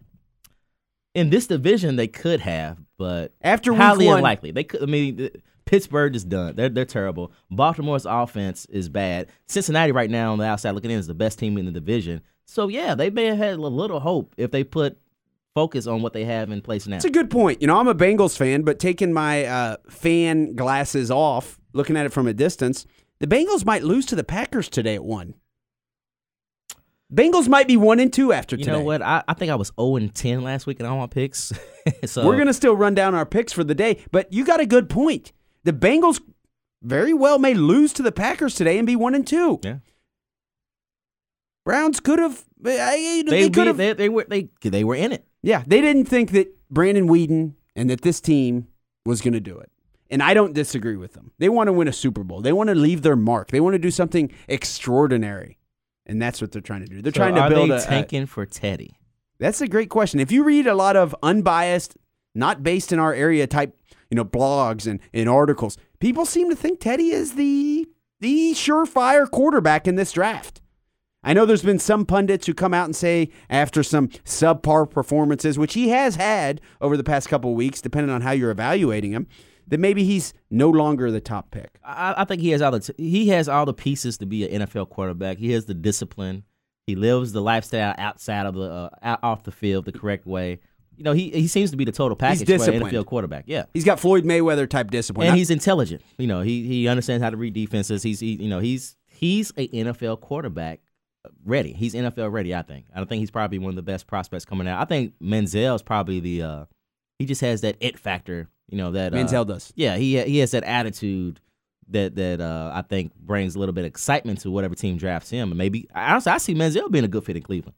Hmm. I think he'll sell some tickets. Be a good fit, fiery guy. You know, I mean, we'll see. But they, they're definitely, I think they're definitely going to draft a quarterback next year. They're not worried about a running back. Like I said, you can get a running back late, late in the draft, or even just pick one up in free agency. Running backs come a dime a dozen now. or running back by committee. It seems Yeah. to work a lot of times Yeah. these days. I mean, I I think Teddy has that it factor. I'm a Cards fan, admitted Louisville homer, but watching Teddy yesterday on certain plays, I was watching the game on TV. Even against FIU, he takes it so serious. He was, um, how do you say it? After the play, he had he had handed the ball off, and he went with his fake to wait, and I, he tricked me watching TV. I saw that. He, he I, I was taking pictures of that, and I was taking pictures of him, and then realized he didn't even have. The It was ball. probably the same play Yeah, because he sure. actually tricked me and he had handed the ball off. Yeah. And what that told me is Teddy, and this is the rap on that guy, is he takes this serious. He is not Johnny Manziel. He is the anti Johnny Manziel. He rides out his fakes. He plays the way that you should play the game. I mean, he is a, I don't know. And you know what else he has? To bring me back to my topic from earlier in the show? He has that Joe Flacco, Eli Manning. He has that arm accuracy way down the field that spreads out the defense that offensive coordinators in the NFL have to love. So, I mean, Yeah. I don't think that there's any doubt Teddy's the top quarterback out there. I mean, what do you think? Tank for Teddy. I mean, I agree. Yeah. I mean, I think Cleveland. Uh, uh, well, I think if Cleveland's going to draft a quarterback, I don't think Teddy. Is, I don't think Teddy will fit in that. In that. In that. In that. Well, I don't know the staff because we don't know what they they have in store. But I don't think he fits in the Cleveland Brown uniform. I can see Manziel in the uniform of Cleveland Browns. I can't see Teddy in the uniform of Cleveland Browns. Right. I, mean, I, I don't know. You know, Cleveland has a history of, dist- you know, Tim Couch. I think he would have been a decent quarterback if he had an offensive line. He got put in a bad situation. He got drafted by the Browns. I don't disagree with that. Uh, he was getting killed on every play. No offensive line at all. There's all sorts of examples of guys yeah. like David Carr come in, offensive line sucks, you get the hell knocked out of you, and you're done. You know, the the artist formerly known as Cleveland, uh, right now the Baltimore Ravens. I mean, they. Uh, I think they they took a lot with them when they left Cleveland, the city of Cleveland. They took the winning. They took winning uh, out of Cleveland. Swagger. I mean, if you think about it, they've at, Cleveland has only averaged five wins the last ten years. Wow. They've averaged five wins a season the last ten years. I mean, I, I just this this new Cleveland team. I mean, I, I I can't see them ever being good in my lifetime anytime. And people soon. always talk about the lack of parity in boxing. I always referenced, well, that what people like is parity. They like when Muhammad Ali would lose and then someone would dethrone him and then he would have to regain his title. NFL is inherently set up with a structure that promotes parity. Mhm. So I don't doubt that the Browns have the potential to come back. They have sucked since they since they are, uh, they came back to the city, but I, they could they could be good over the next five years. Teddy could be a part of that. Well, we- we'll see. It's, it's definitely uh, interesting. I'm glad Trent's gone. Hopefully, he can give me some uh, mega uh, fantasy numbers That- tonight. Brings us to a whole nother Yeah. topic. Is what is this going to be a Peyton Manning, Edgerrin James type combo 2.0 in Indianapolis? I think it's a good fit for for Trent. You know, you got to he, he never he, he he hasn't had a quarterback, but if you think about it, Trent Richardson only ran for rushed over 300 100 yards three times last year. Played hurt a lot, so I think this gives him the opportunity. I think he'll be more of a goal line, not rushing for a lot of yards, but he'll get maybe a couple touchdowns a game here and there. So they'll definitely use him on the goal line. He's more of a north south runner. He doesn't really uh, do a lot of juking or uh, you know fakes anything like that. He's just straight north south up the middle. But I, I think it's a good fit with Indianapolis uh, with a quarterback like Andrew Luck. Uh, I mean, I, I think it's a great trade for Indianapolis. Great deal. They got a quality running back, first round pick. And I don't have a problem with it from the Browns' perspective. Well, we just don't know what we're gonna what they're gonna get. You know, No. you know they got they got number one draft picks. It, it was a good in return in the investment, but It, it may be a flop. they've done this before. Will they draft well? Yeah. So I mean, it happens. You know, there's a lot of other NFL games on the docket today. I don't know. You know, Carlo and I have gotten into a habit where we like to run down the games. Um, who are your Giants playing today? The Panthers Yeah, they're, they're both zero and three. at at Carolina. Uh, I mean, they're both 0 2, so this is a must win game for both teams right now. Must win. Uh, whoever loses this game is going to be in, in, in for a long season. So, uh, Cam Newton, he's going to have to step up to the plate. But of course, I'm going to be rooting for my New York Giants to win this game. Uh, Eli's going to come out and shine, be the knight in shining armor. So I'm, I'm picking the Giants 27 13, containing Cam Newton. Cam Newton doesn't have any weapons, man. I mean, really, uh, th- their quarterback is uh, what's his name, Rivera. He, he's under some pressure right now. Their offensive coordinator. nah, he's the head coach, right? Yeah, you're right. yeah, He's he the- was the offensive coordinator at uh, San Diego. Okay. think a while back. But he is He's under, the head coach. You're right. he's under pressure right now at Carolina to to show some results. So he, if he doesn't win tonight, then his his job's gonna be in question to see how they move forward in the foreseeable future. But we're gonna take a quick commercial break. We're gonna come right back with more NFL. We're gonna break down some games, make some picks. Uh, we'll be right back with your weekend sports buzz.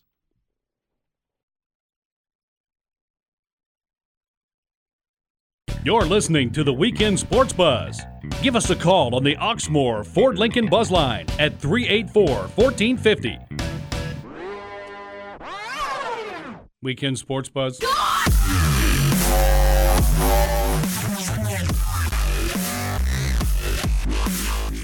Wow.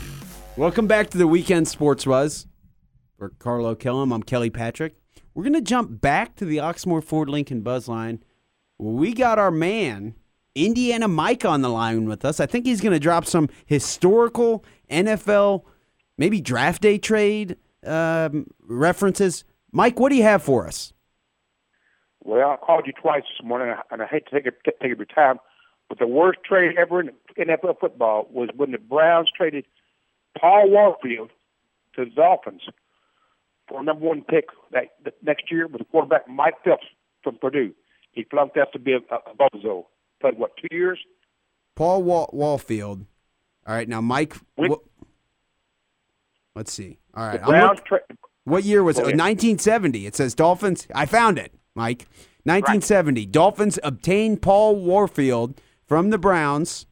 Okay. Right. So somewhat Right. similar type of reference you have here. Obviously, you were following it at the time. That was a little bit before my time. But the Browns m- made a gamble, and I guess it didn't pan out in their favor, did it? he played what w- w- one year, and then it, it, it ended up end up uh, Yeah, you're right. with the Bears, and, and, and, and then out. Mike, so here we go again. Let's repeat yourself. The, the Browns gave away Richardson to uh, you know. Is it gonna be another? Is it gonna be another bozo? I don't know. Only time will tell. I, I use the example there, Mike, of the the famous Herschel Walker trade. You got the overvalued running back. Why not unload him and get multiple draft picks? The difference between the two here, I think, is they got multiple draft picks for Herschel Walker. They got one first round pick for this Trent Richardson. So I mean, and, and don't get me wrong, it is in an era which they've now restructured the salary cap in the NFL, which makes it less of a burden to have first round picks. Is from a salary cap perspective, that's just a couple years old. Um, but only time will tell, Mike. I mean, what do you th- you think this is a horrible trade for the for the Browns? No question, because they, they, they traded Warfield. They, they traded Warfield to the Dolphins, and they won two Super two, two Super Bowls back to back with Warfield. Warfield played in played in Duper. So you know, uh, you know, Browns are famous to get, get people away. Yeah, hey, you know what? I'm glad you, they're- they're- was some interesting history you brought up right there. So that I mean, Cleveland Cleveland always make that's, that's the worst trade ever in the history of sports. Wow. All right. There we go. Indiana Mike. Hey, Mike, we appreciate you calling in, man. Good insight, good history on that trade right there, the comparisons of how Cleveland continues to destroy their seasons and make their fans the saddest fans out there in sports industry. You, you know what? Uh, I, I want to get back to NFL. I want to make one quick comment. Okay. Where in the Sam Hill is the truth today after the 45 to 28 loss to Indiana? I'll leave it at that. I'm not I, I'm not gonna I, I'm not gonna call truth out too much. I like the truth, but he's MIA today after the big loss that Indiana took yesterday. So maybe he'll come out of hiding next week and give us uh uh some insight on what's going on with Indy IU and and their struggles here of late as they were supposed to be the uh the Big Ten uh, uh juggernauts this year. So I don't know. Back to the Supposed to NFL. be the Big Ten juggernauts, according to the truth. according to the truth. So, uh, like I said, maybe he can do some. He truth. You have a lot of explaining to do next week, buddy. So we hope to hear back from you. But back to the NFL, man. A lot of great games going on today. Chicago, Pittsburgh. It's Man. the night game. Pittsburgh looking pretty bad. The offense is struggling. Chicago uh, Looking had- pretty yeah, good. pretty good. Oh, two and zero, big win last week. Uh, I mean, I, I got to go with Chicago in this game. You know, Pittsburgh just they're not giving me anything. You know, the offense is terrible. Uh, ben Roethlisberger has no one to throw the ball to ever since the departure of Mike Wallace. They have no running game. I mean, What really, right mean- now they have no that- sense of identity on the What do you mean they don't have any running game? They, they, they have no identity. How many yards have they rushed for this season? I'm going to bring it up. Total. Yes, Carlo. I'm, Total I'm bringing yards it up. rushing. Uh, I say less than hundred in the first two games. Total yards rushing for the Pittsburgh Steelers through two games. Can I get a drum roll, Adam? Okay, he says no. Okay, 75 yards. Wow, I was close. I said the- well, I was right. I said less than hundred. For the okay, 75 yards for your Steelers. Wow, that's uh, that's not Pittsburgh football. That is not Pittsburgh But football. th- what's the best thing for Mike Tomlin is that the owners of that organization will give him time to get this corrected, so he can tank this season and, And they've can got come a back quarterback. next year and and uh, redeem himself. So You're right. His, his job's not on the line by any by, by any means. they know how to do it. Yeah. I'm a Bengals fan, and I'm completely envious of the Steelers, despite the fact that they suck. Well, you know what? Because they're gonna, you're right. They're going to stick with them. They're going to get some draft picks. They're going to come back, and next year, or the year after that, they're going to win a Super Bowl. I hate to say it, but the Bengals are kind of following that model. They're just not winning Super Bowls. they're sticking with Marvin Lewis, which I love. Yeah, but they're just not winning any playoff games. But yeah, uh, but Pittsburgh, man, I, I hate to see them crumble like this, but sometimes you gotta tear it down and rebuild. You know, maybe this is one of those situations where they knew they were going to be tore down this season, and and maybe uh, Ben Roethlisberger's tenure has run as the quarterback of the Pittsburgh Steelers. No, you it's, think so? it's maybe too soon to say, but uh, right now, it's it, I mean, it, they're not very good. I mean, how old is Dick LeBeau? He looks like he can bench press 500 pounds, but he's 76. So I guess he maybe doesn't have that many years left in the tank, but they're still going to run that LaMarr Woodley um, type outside linebacker, um, you know, 3 4 defense. They're still going to do that. They may not be as good at it this year, but they're going to keep the core intact. I think that Ben Roethlisberger has many years ahead of him. And it's I know it sounds like I am a you know He a- lost his mojo when he got married. that's your theory, and and I'm okay with that. It's for some people, getting married takes it out of you, and, and you know if you're not able to go sexually assault women in public restrooms like Ben Roethlisberger loves to do, that's his thing. I think he would do that before every game. yeah, a bit controversial, but yeah. oh, man. Wow. Okay, 31 years old is Ben Roethlisberger, and Carlo. Carlo, I'm you sorry, think, but you they think- got me right there. You think his run as the quarterback for the Steelers maybe about over? Is that what, is Well, that what you know saying? what? It's it's too it is too soon to say in the first quarter. We're we're still in the first quarter of the season. Let's not forget last year in the first quarter of the season, uh, uh, Arizona Cardinals were four and zero. It's too early to say a lot of these things, but we're all just making assumptions based off the product that we see right now. But right now, it's not looking too good for They the Pittsburgh suck. Steelers. 75 yards rushing through two games. Yeah, that that's bad. I don't mean, have a they're- calculator, but that means they're not running the ball very I- well. I wonder who their has- average yards per carry is low. Who has the most total yards this season, Pittsburgh or Jacksonville? If they have less total yards than Jacksonville, then they really do suck. Total yards. I'll try to bring that up actually. Other big games on the uh, on the uh, uh, agenda for today's uh, Sunday football. San Diego at Tennessee. Uh, San Diego came out with a big win last week against uh, Michael Vick and the uh, Philadelphia Eagles. Philip Rivers actually had a pretty good game last week. I thought. I think he he's did. coming into uh, Connected with his old buddy Eddie Royal Yeah. somehow in the in the end zone multiple times. So yeah, that that he looked pretty sharp last week. Tennessee looks pretty good with Jake Locklear as quarterback. They're uh, you know, What's the record? I think they they lost last week, right? They they're one and one. I'm the reason I was shaking my head there, Carlo, is I did look it up. Jacksonville has 426 total yards on the season, so they're dead last. Oh, they are. Okay. Pittsburgh's right. 472. rather close. Who's right ahead of them? Tennessee with 477. Oh, wow. So that's why I was shaking my head. but the the object is to win the game. Yeah, uh, you know they lost a close game last week. Tennessee did in overtime. Uh, so they, uh, I mean, they, I, I thought they looked pretty good in week one of the season. Uh, and of course, I had picked them to lose the first game of the season, but Tennessee beat Pittsburgh, so I guess it's not much said about that. Sixteen and nine. That was the first game of the season. And they lose last week uh, in overtime to Houston, who is a pretty good ball team. I think. I think Houston's pretty good. And they hung in there in, in overtime, and you know they just didn't get the last, the last final blow. But they got J.J. Watt. Is I don't know. Is Ed Reed playing this week?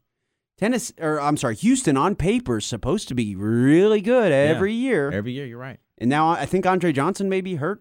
Is he hurt? I, I have to go to my fantasy injury report. I'm not sure about that one. I'll pull it Okay. up here in a second.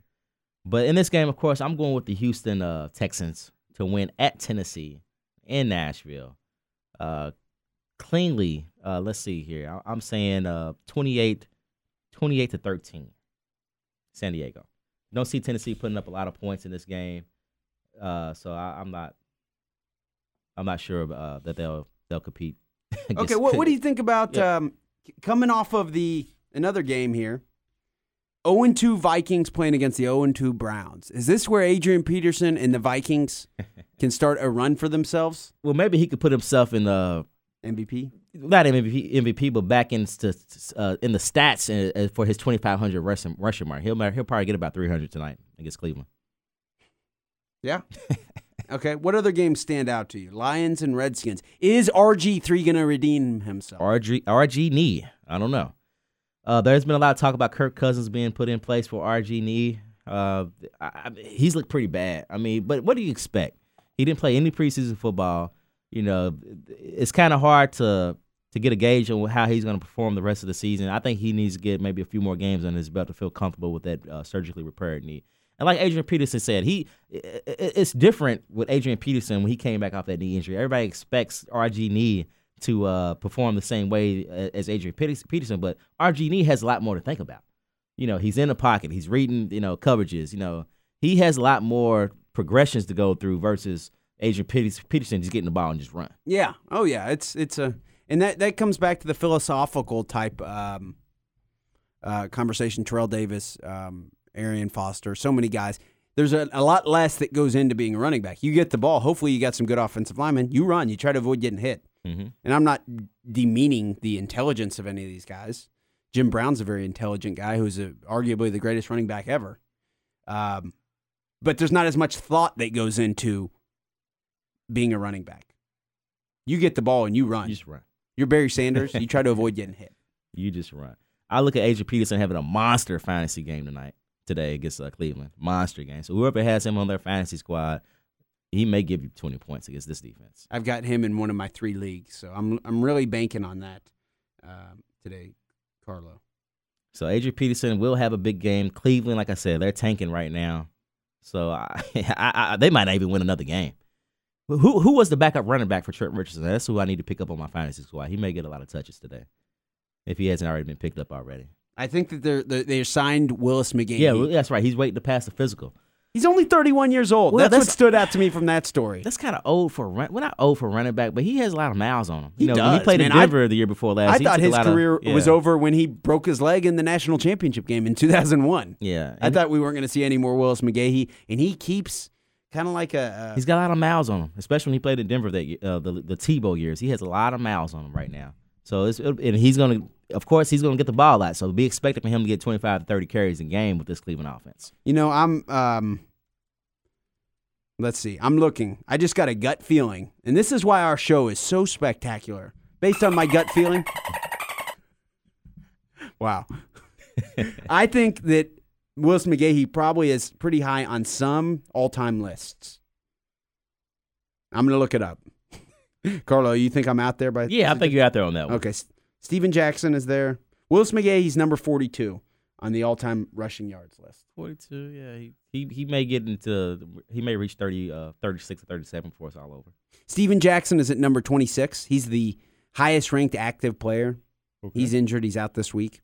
Adrian Peterson's 33. Frank Gore's number 34. Any active running backs up there right now in the top 10, top 15? No, Steven Jackson's the number He's one number active one run active? Okay. ranked, and he is 26th. Where's AP? He's number 33 with 9,042 rushing yards. Frank Gore's right behind Adrian Peterson at number 34 with 8,899. So I'm going down the list even further. Number 51, number 52 are Maurice Jones Drew, who I, he's, He's hurt, questionable. yeah, I think, he, he may play today, but he's questionable. And followed by behind him is, is Michael Turner. Number 56 with 7,000 rushing yards is Chris Johnson. He's still possibly got quite a few miles left on his tires. Marshawn Lynch comes in at number 70. Cedric Benson, number 78. I don't even know if he's active. DeAngelo Williams. Michael Vick is ranked number 90th all time in rushing yards. Really? Wow. I don't know. Sorry about that. Top, I- where, I- where- where- where's Randall Cobb? I mean Randall Cunningham. I keep wanting to say Randall Cobb. Randall Cunningham. Okay. He Okay. should be in the. He's not in the top 100. If Vick is, But I was only naming the people who are highlighted on this list Okay. who are um, current. So let me see. I would think Randall Cunningham is. I, I don't mean to go off on a tangent there. We can go back to breaking down our. Um, No, interesting fact to see uh, who's where in the on the all-time rushing list. Atlanta at Miami is going to be a good game, I think. Uh, Ryan Tannehill, who Cleveland passed on for Brandon Weeden, they could have had Ryan Tannehill, who I think is uh, he's a stud. You know, I'm liking uh, what, what the I'm liking what they put together in Miami uh, uh, with this new uh, new regime that they have in place. Mike Wallace, uh, he did get a touchdown last week, and also uh, uh, the the running back, his name's slipping me right now, but they have a pretty good nucleus right now at Miami. Two and zero, Lamar Miller. yeah, two and zero right now. Young young quarterback. Uh, it's at Miami. Atlanta doesn't have Steven uh, Jackson. I'm going with Miami in this one. Really, man, how how uh, how many fans would be just ecstatic? Because you know there's Dolphin fans everywhere, Oh yeah, we still got them out there. and there is a lot in Louisville and the surrounding areas. Um, you know they've got Brian Hartline as their leading receiver. Aside from that, they do have Mike Wallace, who's not getting targeted as much as he would like. Only two games, but he did get a touchdown last week. He did complain the first week about not getting enough touches, but they did win the game. Uh, classic. Uh, that's a classic uh, pre, uh, Madonna, pre Madonna wide receiver thinking. They win the game. The only thing they're worried about is not getting enough uh, uh, touches. On defense, I'm looking through this and I recognize the name Rand- Randy Starks, but I don't really recognize any more of these guys on defense. Den- Dannell Ellerbe, Philip Wheeler. I think he was a relatively high draft pick. We're going to continue with all this riveting statistical analysis of the NFL, and we'll be back with more weekend sports buzz. Now back to the weekend sports buzz. Call in on the Oxmoor Ford Lincoln Buzz Line at 384 1450.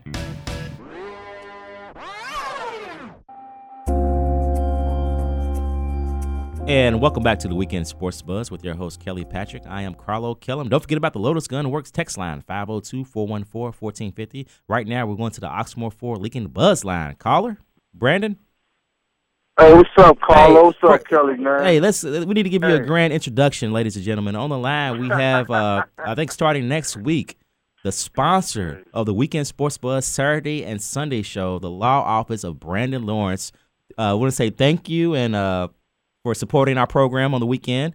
And we look forward to running your commercials throughout the week and giving you as much uh, much notoriety as we can.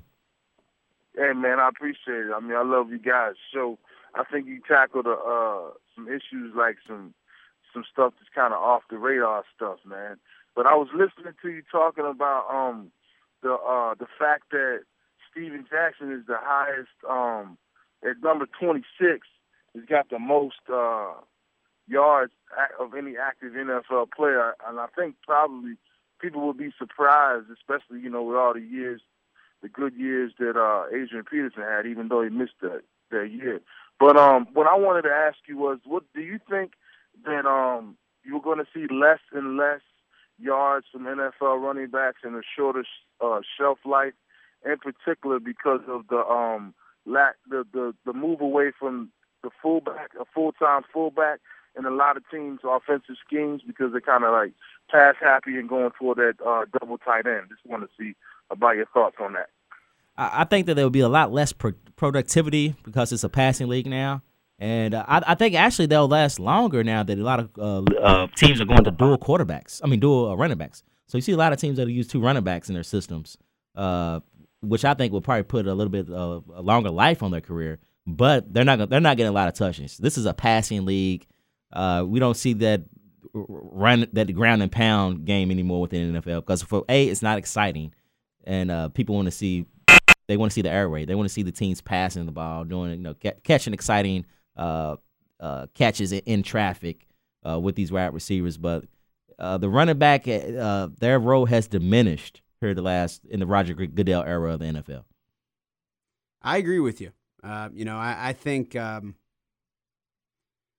the Cleveland and Indianapolis trade is indicative of the outlook of many current NFL GMs. And I think Brandon brought up a great point that the the rules have been changed. Old school football. I mean, the, your your father's Steelers, my grandfather's Steelers.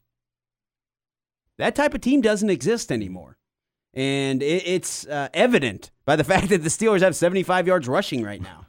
And those type of teams are, sadly, in my opinion, going away. There will always be, I don't know if there will always be, but a guy like Adrian Peterson, mm-hmm. who, despite the fact that we are in a passing era like none other, Adrian Peterson setting records.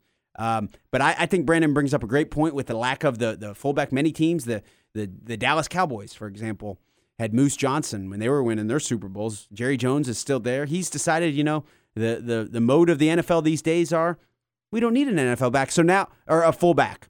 So the Cowboys don't have a fullback on their roster. Wow. A lot of H back, a lot of uh-huh. multiple tight end sets. I think Buffalo is a good example of the dual running backs. You got C.J. Spiller and Fred Jackson. Both those guys, they share the load. You're right. Very both productive. So it's no longer a one back league. And you got to have, if you're going to be a running back, you better be prepared to catch the ball in the backfield.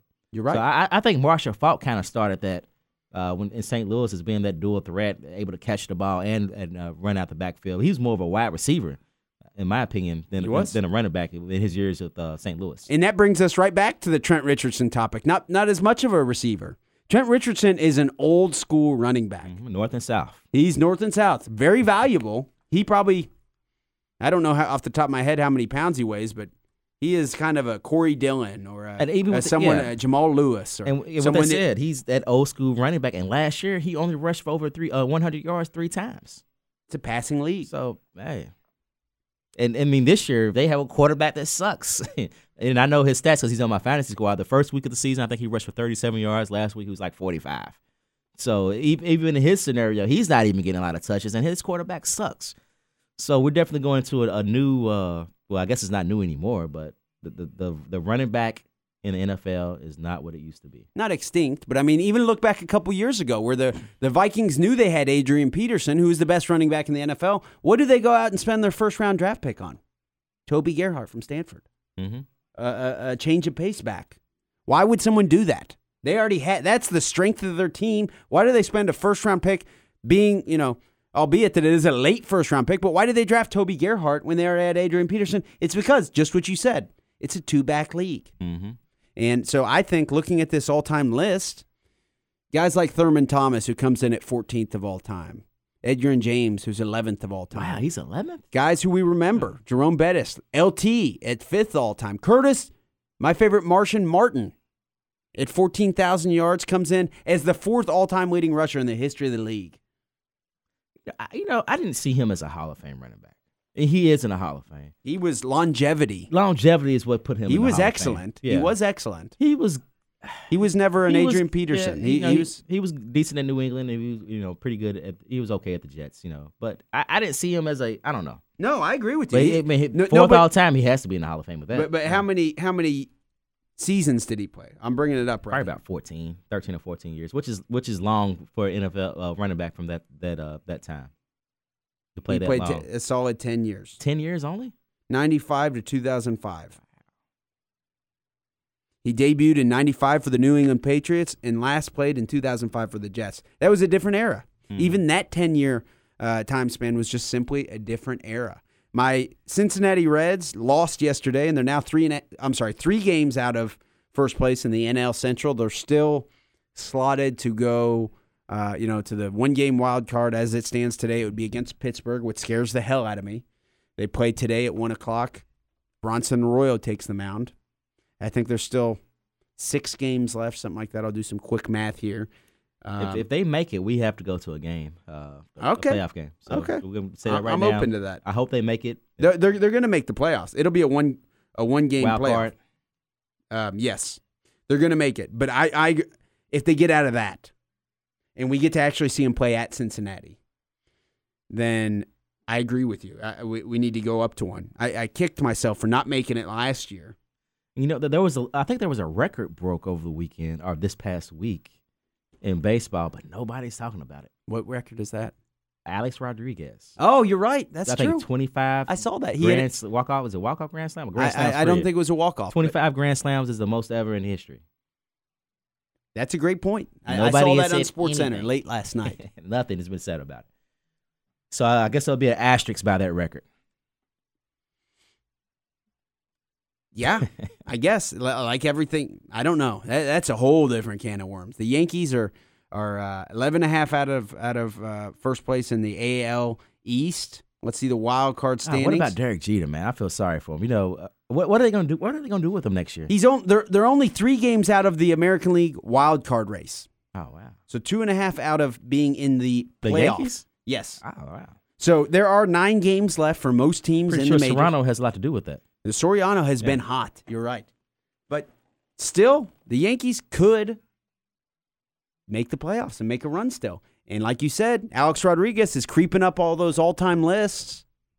You know, Mm-hmm. uh, it, it, it makes for interesting October baseball. Will Derek Jeter be back in New York making the money that he's making? I think he will. Uh, overaged. History uh, tells me he will. Okay, so he's making that money. He's not capable of starting that position anymore. I agree. So you think they'll still put him out there as the start, uh, starting uh uh was he strong safety? And I said, I said Shortstop. safety. Shortstop. Uh, double S. Yeah. double yeah, S. Yeah. So you think they'll still put him out there in that, that position? I mean, uh, what else can he play? Can he? Be, he can't. He's not a D, uh, designated hitter. He's not He really could a power be a DH. hitter. How many DHs can you have But on he's one not a team? power is the hitter. question. Yeah, he's not a power hitter. I He's a good bat though. yeah. This is a different era, Uh, and we're I know this is all, we're all over the place, but that's what we do on the weekend Sports Buzz. This is a different era of baseball. We're back to the days where I think that someone like Derek Jeter may be able to survive as a DH. We, we're not where um, you know people are hitting 150 RBIs. Yeah. We're we're we're at a place where someone who's going to give you a solid at bat is worthy of possibly being a DH. I don't know. I wouldn't. I love Derek Jeter. I'm not a Yankees fan. I met him one time. He was very classy, handled himself very well. I was very impressed with him. I wouldn't want him on my team right now. Oh wow. Wow, you wouldn't want Derek Jeter. Not your on my team right now. Oh. Guys, it's been a great show. I Yeah. want to thank our, our sponsor, Brandon Lawrence, the best personal injury attorney in the city of Louisville and the surrounding areas, uh, for supporting us.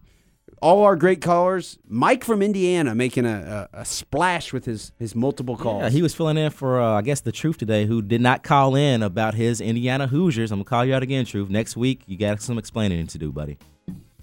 Join. Be sure to join us next weekend on Sunday. I'm sorry, on Saturday from 9 to 11, on Sunday from 10 till 12, and also on Sunday from 9 a.m. until 10 a.m. for the Knockout Hour. We will see you next weekend.